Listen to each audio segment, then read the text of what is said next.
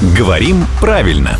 Здравствуйте, Володя. Доброе утро. Наш слушатель э, Саид, который учится, я так понял, в старшей школе, э, просит помочь ему и его друзьям разобраться вот в каком вопросе.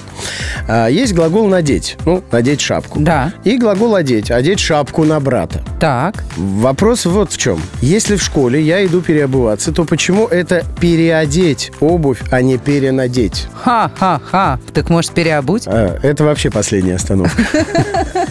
Хороший вопрос. А здесь э, надо сказать, что в этой паре надеть, одеть. Глагол одеть, он доминирующий.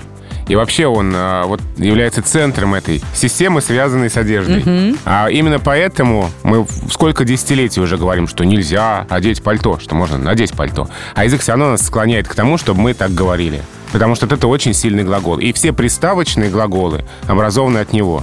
То есть я надеваю, надеваю, надеваю что-то на себя, и в итоге я оделся. Да. А если я что-то вычурное на себя надел, я разоделся. Да, или одевался, одевался, одевался, передумал и переоделся. Да, снял одно, надел другое и переоделся. То есть все приставочные глаголы образованы от корня «одеть». Да. Потому что он здесь самый сильный. Ну, то есть о- обувь переодеть, как спрашивает Саид. Но если все-таки совсем правильно, то переобуть. Ну, переобуться, да, переобуться, снять одну обувь, надеть другую. Тоже вот надеть другую обувь, но переобуться.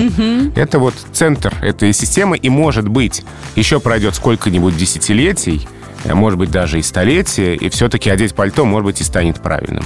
А может быть, и нет, посмотрим. А еще в последнее время появилось э, у глагола «переобуться» э, второе значение. Это да. Сменить э, какие-то свои взгляды, да.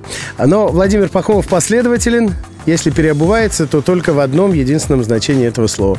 А, и появляется здесь каждое буднее утро в 7.50, в 8.50 и в 9.50.